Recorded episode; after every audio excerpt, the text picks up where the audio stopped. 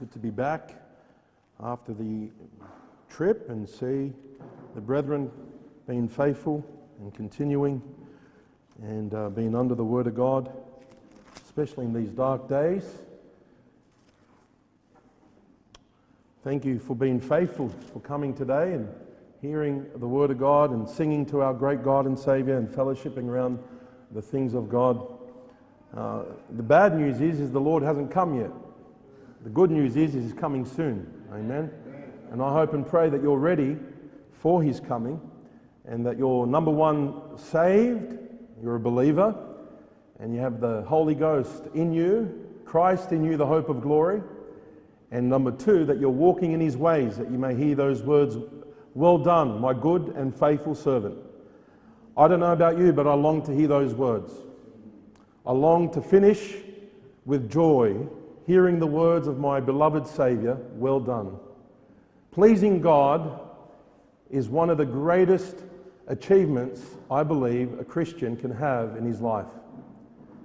Salvation is a work of God. Salvation through us is a work of God. But there must be a yielding to the Spirit of God as we walk according to His Word.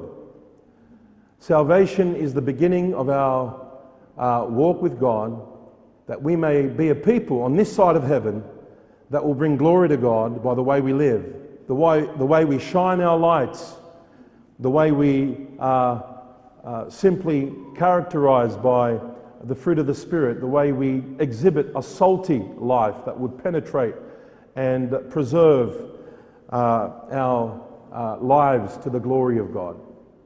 Ephesians chapter number 2, I'll read verses 8 to 10 and we'll continue where we left off several weeks ago. The Bible says, "For by grace are ye saved through faith, and that not of yourselves. It is the gift of God, not of works, lest any man should boast. For we are His workmanship, created in Christ Jesus unto good works,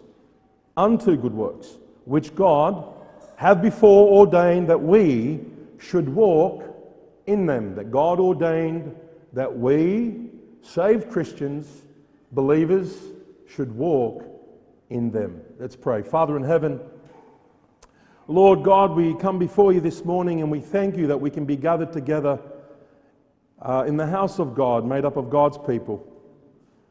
Thank You, Father, that You've given us the opportunity, Lord, to not only be Christians, but your children. And not only Your children, but Your servants. And I pray that every single one of us that is saved and claims the name of Jesus Christ will be faithful to the work that You have called us thereto. I pray, Father, that You'd use this sermon to encourage us to be a people that will fulfill what You planned and purposed before the foundation of the world. Father, this sermon will get a hold of our hearts, that we would live lives pleasing to You and bring glory to God. Father, I pray that You'd help me convey these truths that are found in Your Word simply, boldly, and lovingly. In Jesus' name, amen. Several weeks ago, we saw that salvation was the gift of God, and faith was the means in which to receive the gift of God. But we also saw that salvation, or the main cause of salvation, is that God will make us a holy people that would walk in His ways. We are predestined, every single one of us, to be conformed into the image of our Saviour. And today I want to talk to you about the importance of walking in the good works in which God foreordained that we as Christians should walk in them. The Bible says that we are His workmanship. In other words, we are simply made by God, by His Spirit and through the Word of God, the salvation that has come to man through the grace of God, exhibited through His Son, that we are His workmanship. Like God created the world and made and formed the world, God wants to continue to form and make every single Christian to be in the image of His dear Son, Jesus Christ. We are a peculiar people, God calls us. A preacher once said, each of our lives is the canvas on which the Master is producing a work of art that will fill the everlasting ages with His praise. In 2 Corinthians 5:17, you know it, that we are new creatures in Christ. Old things are passed away, behold, all things have become what? New. And so Christians are saved unto good works. We're not saved by good works, but rather we are saved unto good works, for we're created in Christ Jesus unto good works. We're not saved as a result of good works.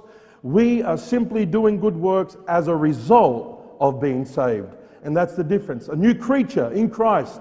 We have a new nature that should be characterized by good works.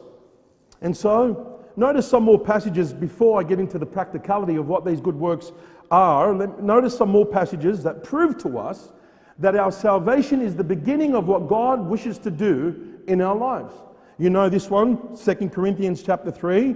We see the Apostle Paul just simply encouraging, if you will, Timothy to continue in the Word of God. He says all Scripture is given by the inspiration, of God, and is profitable for what? Doctrine, for reproof, for correction, for instruction in righteousness, that the man of God may be perfect, truly furnished unto what? All good works. And he says that this is the Scriptures that made you wise unto salvation.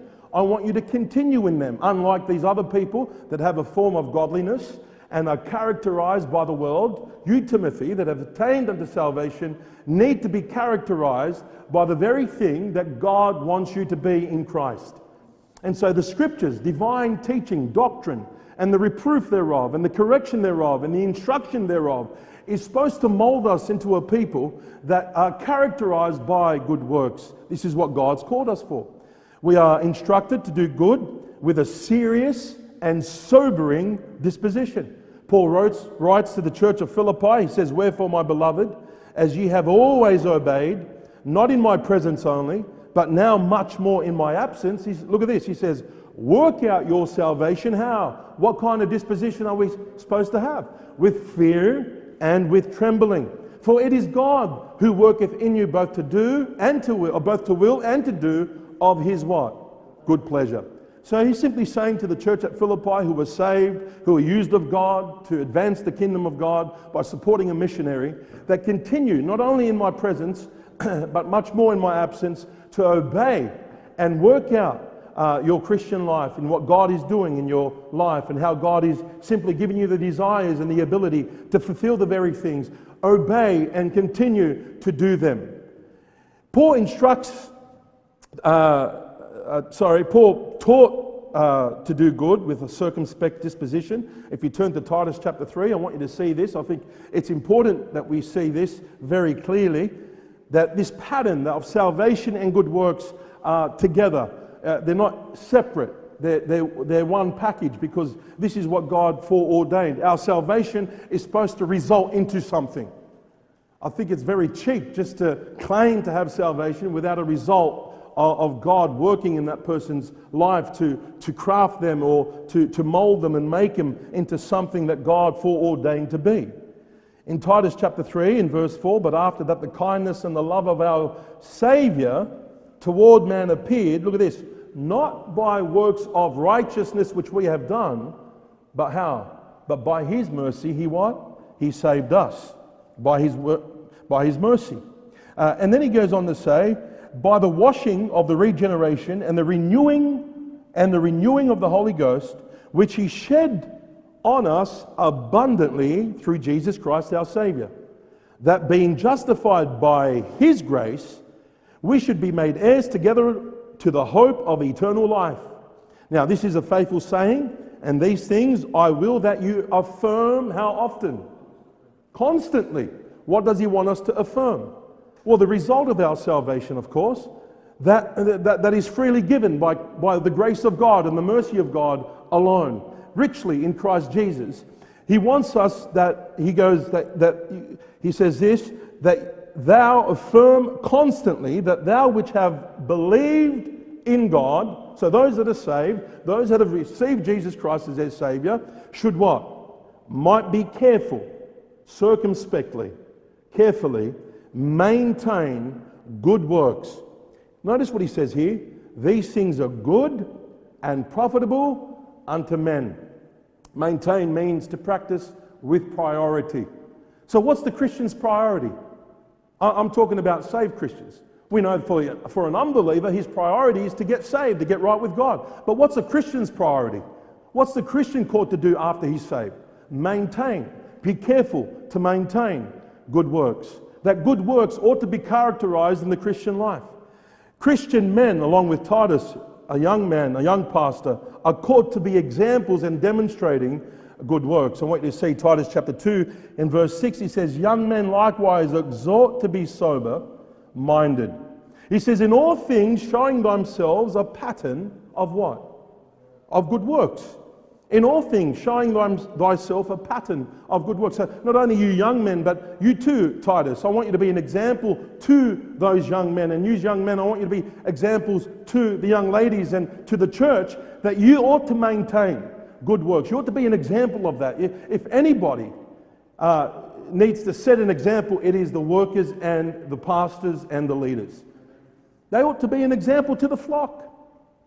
As we continue to serve God and honor God, we ought to be an example to those little ones, the next generation that are coming after us.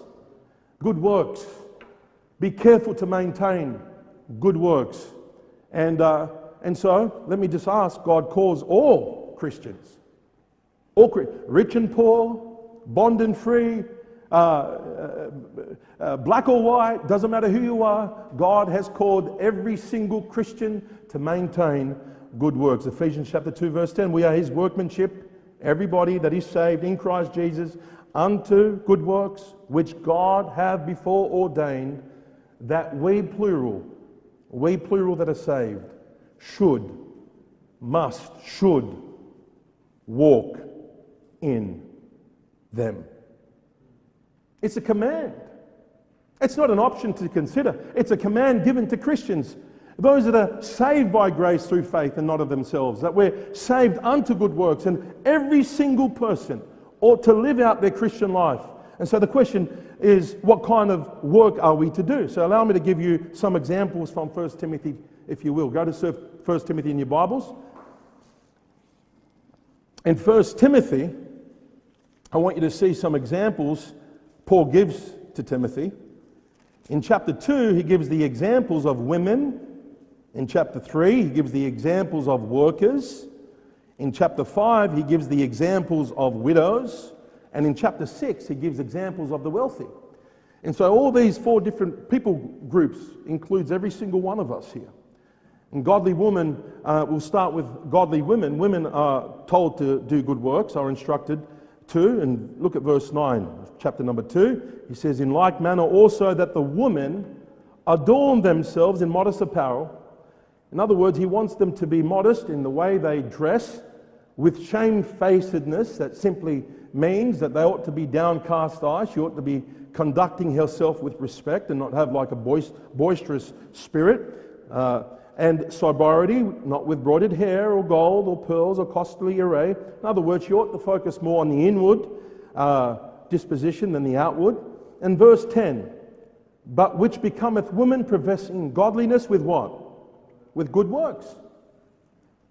So they profess godliness, they profess that they know God, or they want to be like God, or follow after God as dear children. They want to follow him or imitate God. They want to be godlike. And so if you profess to be godlike and follow after God, then you need to have what? Good works. You need to have good works. Now, I believe that this is the New Testament, command to the Proverb 31 woman. Now, if we go to Proverb 31, we would see what a godly woman is characterized by and how she manifested good works. In Proverbs chapter 31 verse 11, the Bible teaches us that she cared for her husband. You say, is that good work? Yeah, that's a good work. A woman, a wife, caring for her husband is a good work. Verse 11, the heart of her husband doth safely trust in her, so that he shall have no need of what? Spoil. She looks after him, she provides for his needs, she takes care of him, she makes sure the lunchbox is ready before he heads out to work. Amen. She wants to make sure that he's taken care of. Not only this, she cared for her children, look at this, and her maidens. She had maidens in the home, she had servants, and she served her servants. Isn't that a blessing? What a godly woman that demonstrated good works. In verse 15, she riseth also while it is yet night, and giveth meat to her household, and a portion to her maidens. Number 3, she cared for those who were in need. Look at verse 20. She stretches out her hand to the poor. She stretcheth forth her hands to who? The needy, anyone in need. She sees a legitimate need and she meets it. That's a good work. Well, that's a godly woman that has good works. A godly woman that fears the Lord shall be praised. And we see that very clearly. That's the characteristics, and God speaks highly of her. The Bible speaks highly of this kind of woman. In verse 29, she says, many daughters have done virtuously. Look at this. But this woman, thou excellest them all. She's the cream of the crop. And there's more to be said in Proverbs 31. Many believe that this wasn't a literal woman that was just figuratively, but let me just say, even if it was, what's the figure trying to convey? I believe it's a true testimony of a woman who had a son as a king, who tried to instruct him to be sober-minded, full of wisdom, not with alcohol, amen. And this kind of woman is no doubt has a heart for God, a heart that fears God, professes godliness, but exhibits good works with them. This is what God wants for every single believer, whether you're an Old Testament saint or a New Testament saint. God has always called for good works. And it's not a dirty word. It's not a taboo word. It's not a word that we should just simply say, just because we're not saved by it doesn't mean we should not do them. And I think we can go to the other extreme and say we're saved by grace through faith and not of ourselves, and so therefore good works is not required. No, it is required, especially for those that are saved, especially those that claim the blood of Christ, especially those that are godly and walking after godliness. Amen? And now in chapter 3, workers are instructed to do good. Have a look at chapter 3, verse 2. In particular here, mentions the bishop or the pastor ought to be blameless, chapter 3, verse 2. The husband of one wife, vigilant, sober, a good behavior. Notice this phrase here, given to what? Given to hospitality. This means that the pastor and Christian workers are to have an open home to host people, to love people, to invite people, strangers alike. It's a form of loving on people and caring for them. And so this is a requirement for pastors and deacons and workers and anyone involved in the ministry that should be willing to open their home and host people for the cause of Christ. Romans chapter 12, he says this, be kindly affectioned one to another with brotherly love, in honor, preferring one another, not slothful in business, fervent in spirit, serving the Lord. Look at verse 13, distributing to the necessities of the saints, given to what?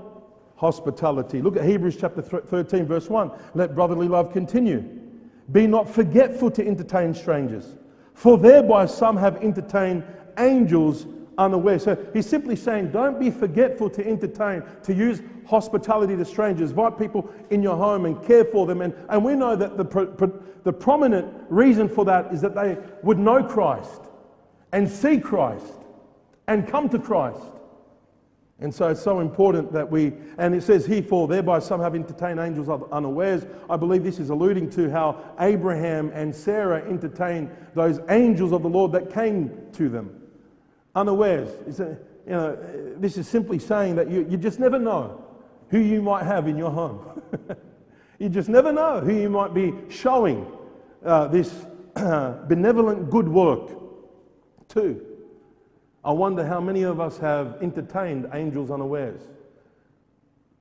It's an interesting thought. Sometimes I think about it.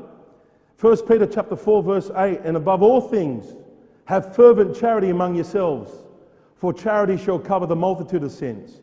Use hospitality one to another without what? What kind of attitude? Without grudging, without murmuring.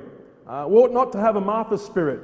We ought to say, when we have these people coming over, it ought to be a joy for us to serve them, not to say, oh no, they're coming over again and we're going to... No, what kind of attitude is that? That's not Christ-like attitude. And by the way, it's the privilege to serve the saints, amen?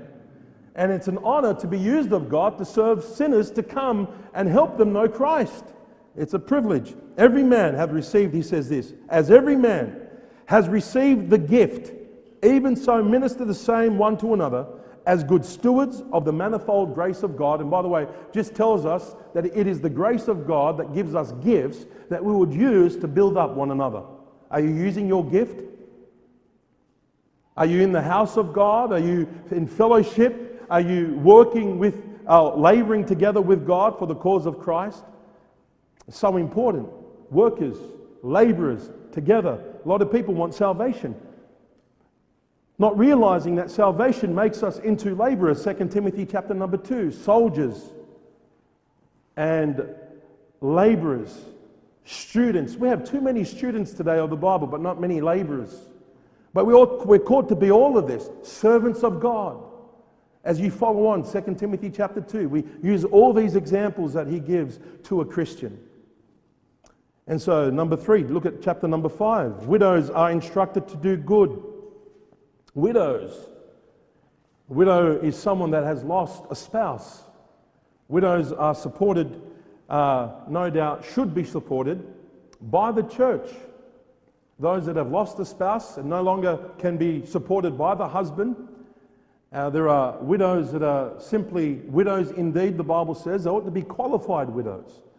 And it's interesting, the qualification of the widow, in order for her to be supported by the church, is very detailed.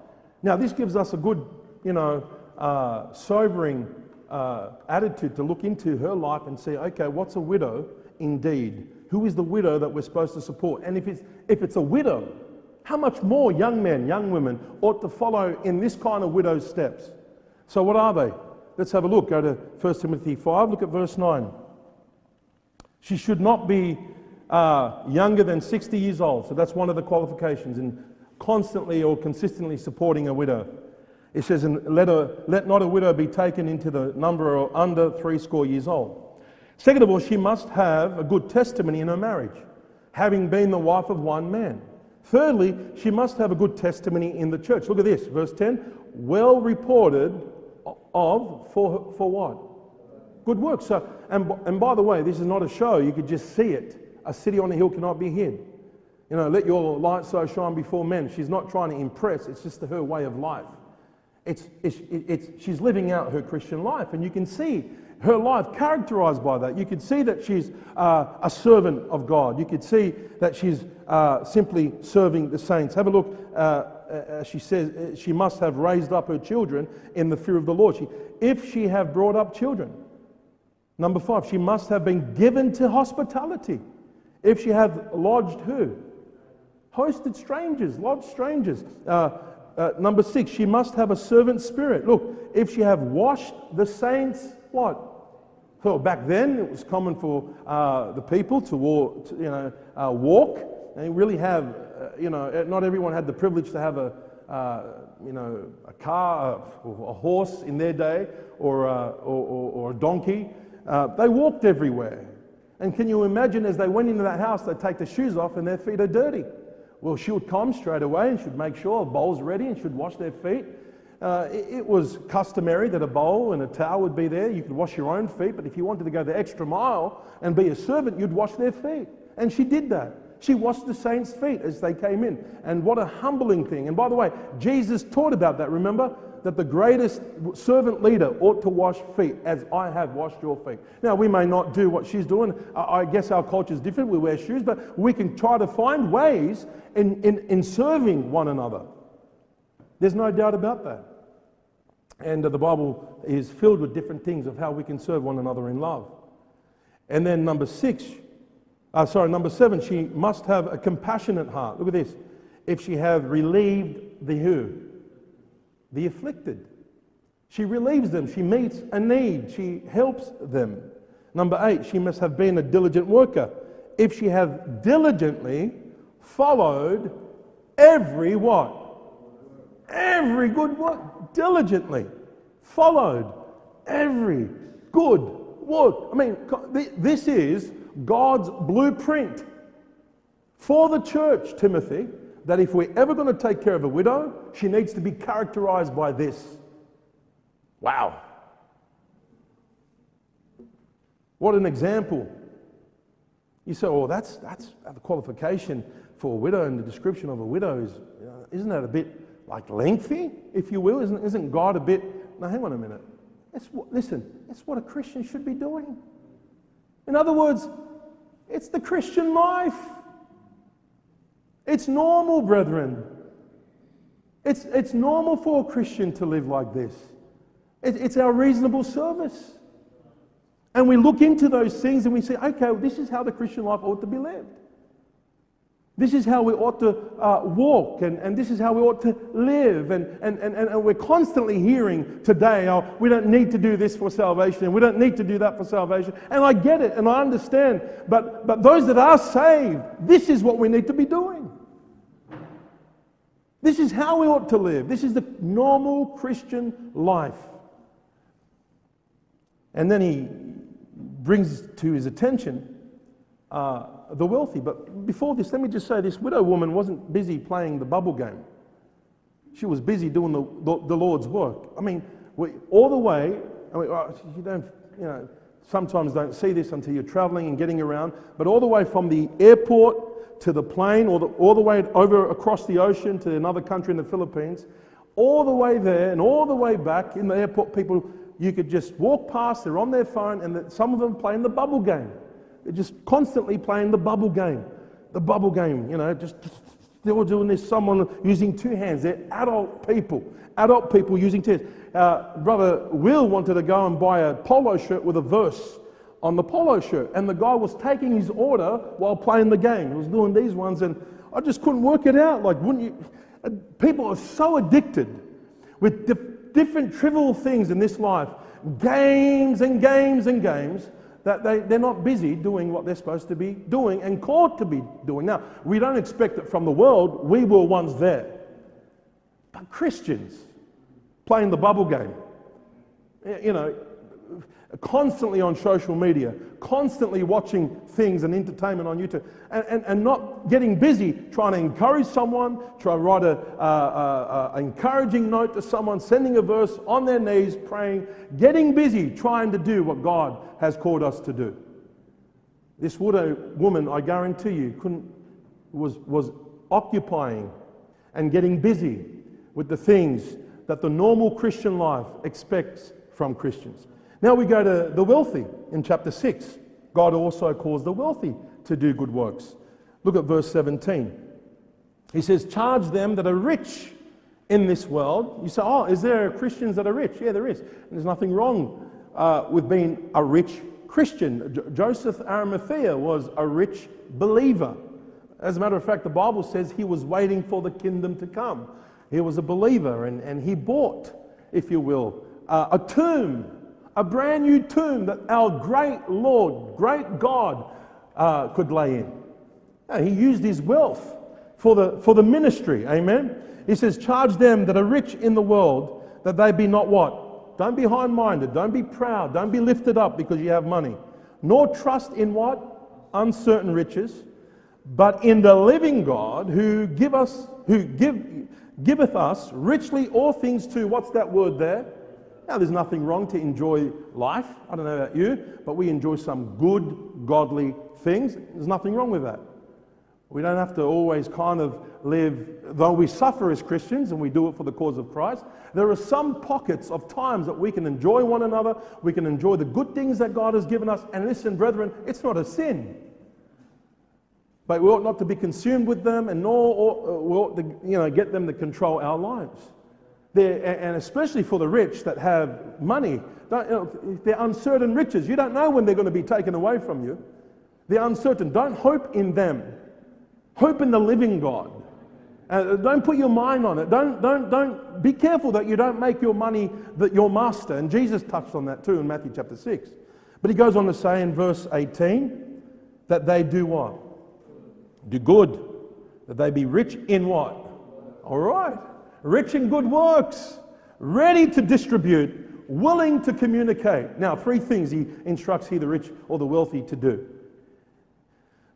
It's a threefold admonition. Being rich in good works means to be diligent in giving to others, willing to get their hands dirty to help others, not only in finances, but good works, willing to get a shovel, willing to help someone move just because they got money and they can buy, this or that. No, you be willing to do good. You use your hands to do good. And so he's even telling the rich, because the more money you buy. I mean, I remember being in business. I was in a Bible institute and I was working, and because of the Bible college wasn't, charging fees, high fees.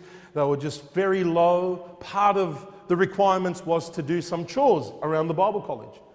And at this particular time, I was a young man. I was about 20, perhaps 26 years old. I was looking forward. I was in a transition. I was earning close to six figures. I was suit, tie, all the rest of it, briefcase. I was on the go. And that mindset, just out of the will of God. I was in transit. God was helping me, humbling me. And so the first chore that I was given in the Bible Institute was to wash the teachers or the lecturer's bathroom toilet. And that was my first chore. I'm thinking, I've got money to pay someone to wash these toilets. What's going on here? And I'm washing the toilets. I've got to get to work. I came here to study. I never came to wash toilets. And I remember my tie almost sinking into the bowl and hitting the thing, and I'm washing, and I'm having this bad attitude. And God was humbling this man that was making money to be a servant and to get his hands dirty. And thank God for that. One of the greatest things that I learned in Bible Institute was never to take for granted the discipline that God was showing me. And not only this, but years later, he weaned me off. He weaned me off. Brethren, just because people have money and they're rich doesn't mean they can control others. And that's what we see. We see rich people try to control the poor people, and they demand and they give instruction, and they never get their hands dirty. And may God help us in our rich country to get our hands dirty and do those tasks that no one wants to do. Amen? And not only this, but ready to distribute. In other words, ready to give. Meaning they were liberal. Be liberal in your giving. Be bountiful in your giving. Generous in their giving. Thirdly, willing to communicate. They hear a need, they meet it. They see a need, they meet it. This is the rich. This is the wealthy. These are the people that have money and don't know what to do with it. They hear a need. I want to meet that need for the glory of God. And by the way, it's a need, not a greed. Amen. I reckon rich people ought to discern what's a need and what's a greed. We want to meet the needs of others, not the greeds of others.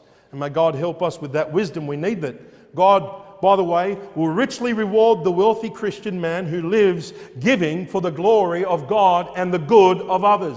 Have a look at the next verse, verse 19. Laying up in store for themselves a good foundation against the time to come, that they may lay hold on what? Eternal life, which is their motivation for living wealthy Christians, a life of communicating and doing good and rich, if you want to be rich, in good works. Is that Bible? It's in the Bible. Rich unto good works. You want to be wealthy? Be wealthy doing good. And by the way, the Church of God helps us to perfect us in this area. One another, when we meet one another, I want you to see Hebrews chapter 10. Sometimes we miss verse 24 and we go to verse 25 to encourage people or Christians to be faithful in their assembly. And we ought to, but don't miss verse 24. Have a look at verse 24. And let us consider one another to what? Provoke unto love and to what? There it is. It's not a dirty word. Keep doing good. Keep serving, keep giving, keep washing. Let's keep going. Look why. Brethren, this is what we're called to do as Christians. Not forsaking the assembling of ourselves as the manner of some is, but exhorting one another, so much the more as you see the day approaching. How do you know what to give or to meet a need if you're not in the house of God? You're not hearing prayer requests of those that are in need and praying for saints and sinners alike. You don't know. And how are you going to be encouraged if you're not in the house of God? I think it's very important not to forsake the assembling of ourselves for this cause, that we encourage and sharpen one another to keep going and keep doing good. We have a society today that many Christians are watching sermons online and they cannot get enough online, and they're not even doing good. They're not serving anybody. They're serving self. How do you serve self when you're sitting watching different things? Look, listen, even Paul the Apostle, I guarantee you when he was in those prison cells, was making known the gospel to all the palace in Rome. He said that to the Philippi. Even in prison, the Apostle Paul was working by sharing the gospel. What an example that is. Walking in good works, including the Christian life, walking in them. Brethren, this is what the grace of God teaches us. I want you to see it as we come to a close in Titus chapter number 2, please. Turn your Bibles to Titus number 2. By God's grace, I believe God wants to do a work all round, teaching us by His grace. Listen, brethren, God wants to work on us, on our conduct. God wants us not only positionally to be holy, but also practically to be holy. He wants to work on us. Second of all, God wants to work in us. This is our character. This is demonstrating the fruit of the Spirit. And we can only do this when God works on us, putting off, and then God works in us, putting on. And then God wants to work through us. Through us. This is our compassion. This is our calling as Christians. Work on us, in us, and through us to be used of God. And Titus chapter 2, I believe, defines that very clearly. Have a look at verse 11. For the grace of God that bringeth salvation hath appeared to all men, teaching us, denying ungodliness. Look at this. And what? Worldly lusts. That's what the grace of God teaches us. That we deny things, we leave them off, we put them off, we mortify. God is working on us that we would be a people that are called out of darkness into His marvelous light. He wants to build up our conduct. He wants us to be holy. This is the whole purpose of salvation. And so we need to leave off. We need to deny these things. This is what the grace of God teaches us. And it not only teaches us to leave some things, but to live. Have a look. We should live what? Soberly. By the way, this message like this helps us live soberly. It's the word of God that perfects us, and righteously and godly in this present world. This is God working in us. God working in us the fruit of the Spirit. God working in us those things that please Him. God working in us the characteristics of Christ. Working those things that are found in the book of Peter. Add to your faith several characteristics. And if we do, we would not be lacking. These are the things that God wants to do. And then looking for the blessed hope and the glorious appearing of the great God of our Savior. This is our motivation, and then gives a description of our salvation, who gave Himself for us that He may redeem us from all iniquity and purify unto Himself. So what's the whole purpose of giving Himself to us? To redeem us from all iniquity, and then what? And purify Himself a what? A peculiar people, a masterpiece, zealous unto good works. Did you notice it didn't finish? Oh, what are you saying? That we need good works to be saved? Doesn't say that, and I'm not saying that. I'm just saying after you're saved, the whole purpose of God for Christians is that we live out the masterpiece of God practically, and we be zealous to do good. That's what it says. And he says in verse 15, these things speak, encourage or exhort. Look at this. Rebuke with all what? Authority. Let no man what? Despise thee. I wonder why he said that. I wonder why. Did you know good works in the Christian life is a big factor covered in the New Testament time and time again? It's a big thing. We ought not to leave it off. As a matter of fact, we ought to hear messages in different ways, time and time again, that we're reminded what our calling is, brethren. And this is the grace of God that teaches us these wonderful things. It's not a bad thing, it's a wonderful thing. It's a blessing. God has called us to salvation, but also to sanctification. And someone once said, salvation is God turning bad people into good, godly people and transforming slaves of sin with the sons of God. And we ought to imitate and emanate and walk as He walked. So what do you think is the hindrance to maintaining good works? Number one, I believe it's selfishness in the Christian life. 1 Peter chapter 2 says, dearly beloved, I beseech you as strangers and pilgrims, abstain from what? Fleshly lusts which war against the soul, having your conversation honest among the Gentiles, that whereas they speak against you as evildoers, they may by your what? Good works, which they shall behold, glorify God in the day of visitation. Well, the Bible says that they should behold. In other words, they should be able to see it. But you know why people don't see it in the Christian life? You can make every excuse under the sun, my friend, but the root of the problem is self-absorbed living. That's the root of the problem. Selfishness. And that's why Peter says you need to abstain from fleshly lusts that war against your soul, and the purpose why God called you out of darkness and to His marvelous light, to show forth His praises unto the glory of God. Second of all, I believe it's false teachers that are teaching false doctrine. Have a look at 2 Timothy 2. I want you to see this, 2 Timothy chapter number 2.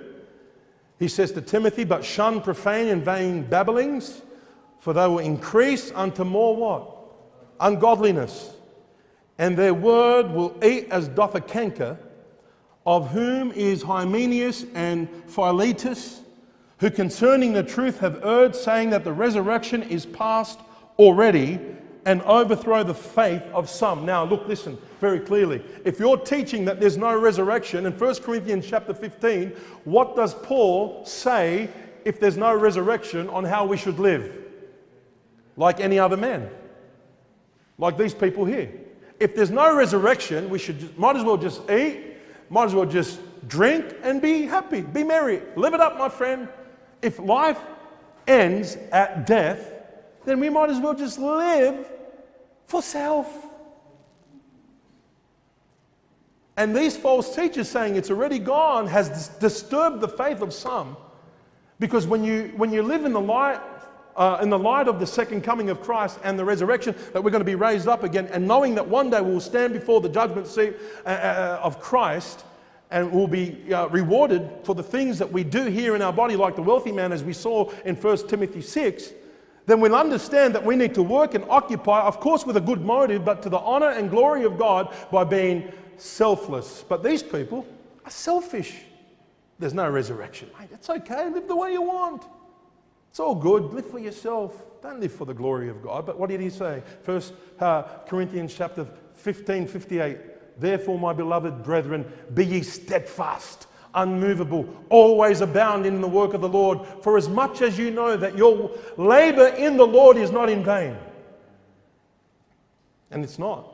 Your labor in the Lord. Living in the light of the second coming of Christ, living in the light of the gospel, living in the light of the resurrection and the rapture, living in the light of eternity, my friends, helps us work. But false teachers, false teaching hinders those things. It causes the man to live for themselves. And I believe number three is discouragement. Discouragement. Galatians chapter 6, verse 9 to 10, he says, let us not be weary in well-doing, for in due season we shall reap if we faint not. As we have therefore opportunity, let us do good unto all men, especially unto them who are of the household of faith. He says, don't be weary in well-doing. You have the opportunity to do good unto all men, not only sinners, but especially the saints. Do it. But we're not seeing any fruit. As a matter of fact, the more you love and the more you care for, the more you're just taken for granted. It doesn't matter. Well, sometimes the Christians discourage and they say, what for? And God says, no, keep going. Don't be weary in well-doing. So what's our motivation then? What would be our encouragement? Let me give you two things. Number one, God is watching.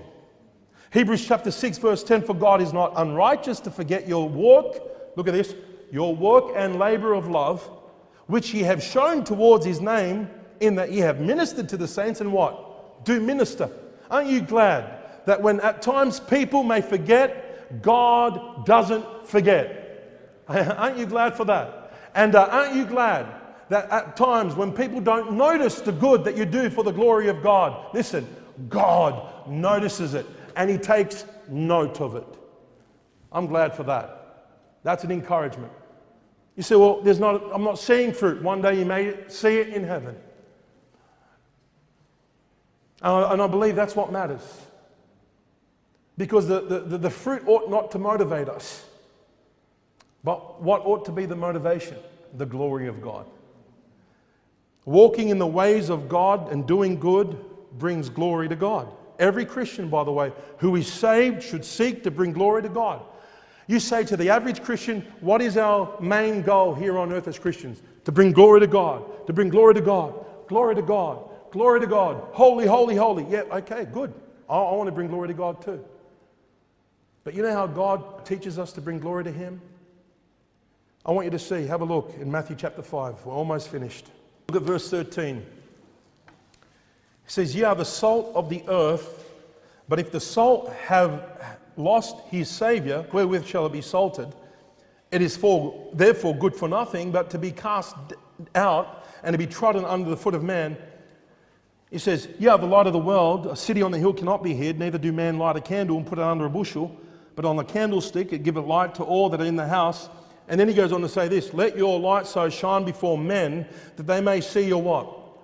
Good works, and glorify your Father in heaven. You want to bring glory to God? Do good works. So they may behold your good works. And so what a God that's working his grace into that person's life.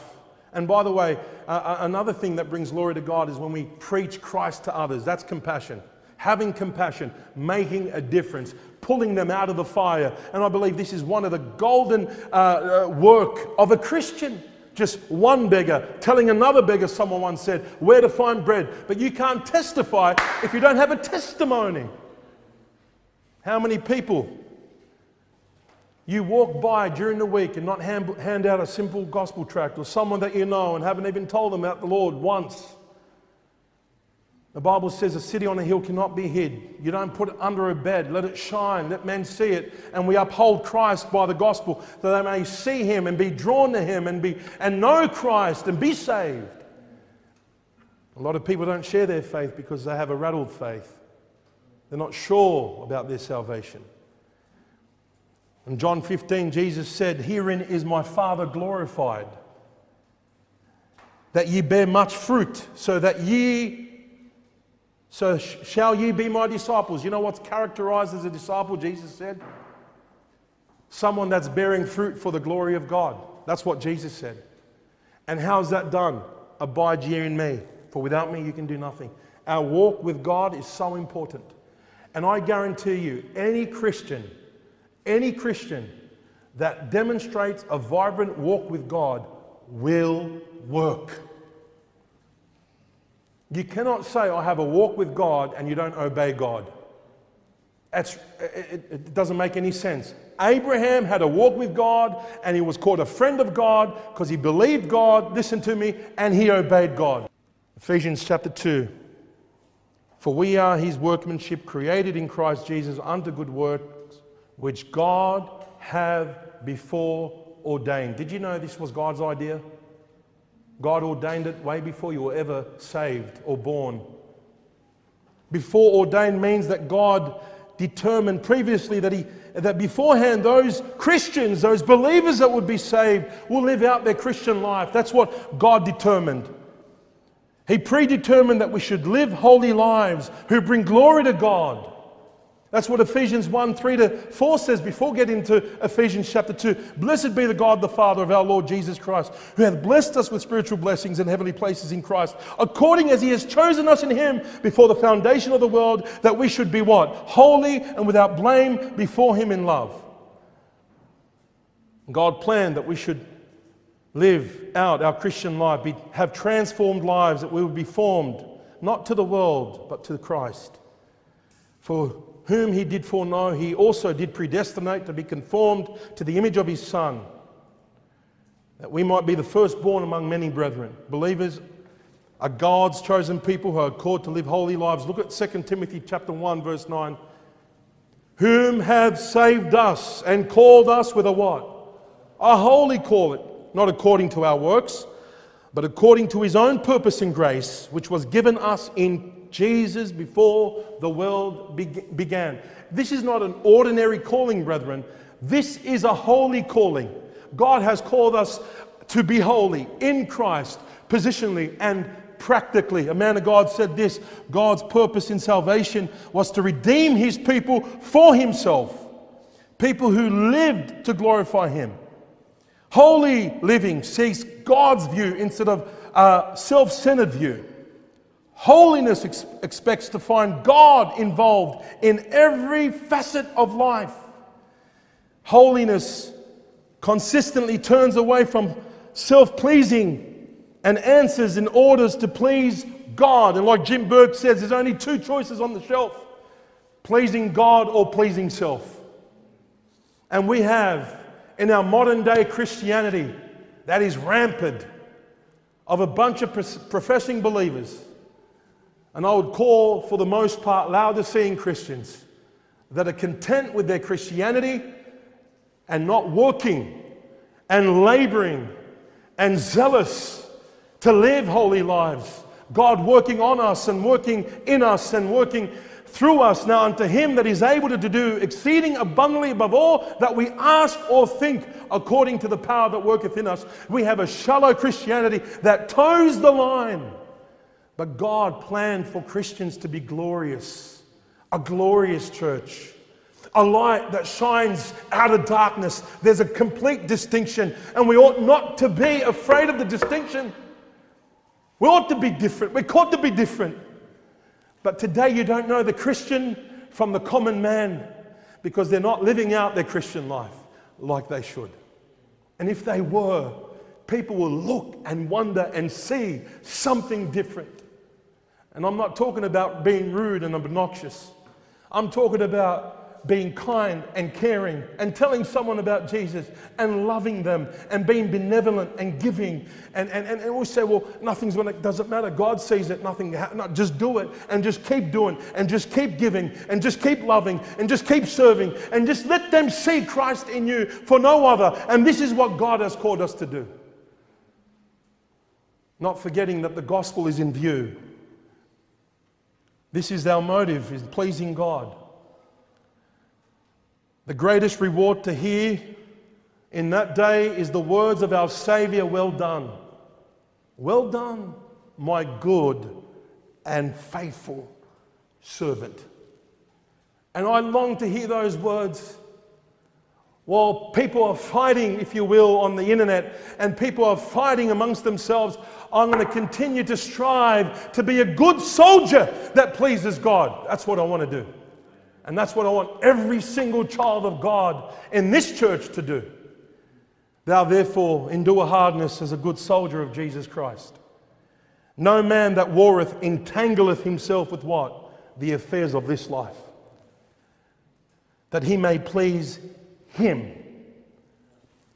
that has chosen him to be a good soldier.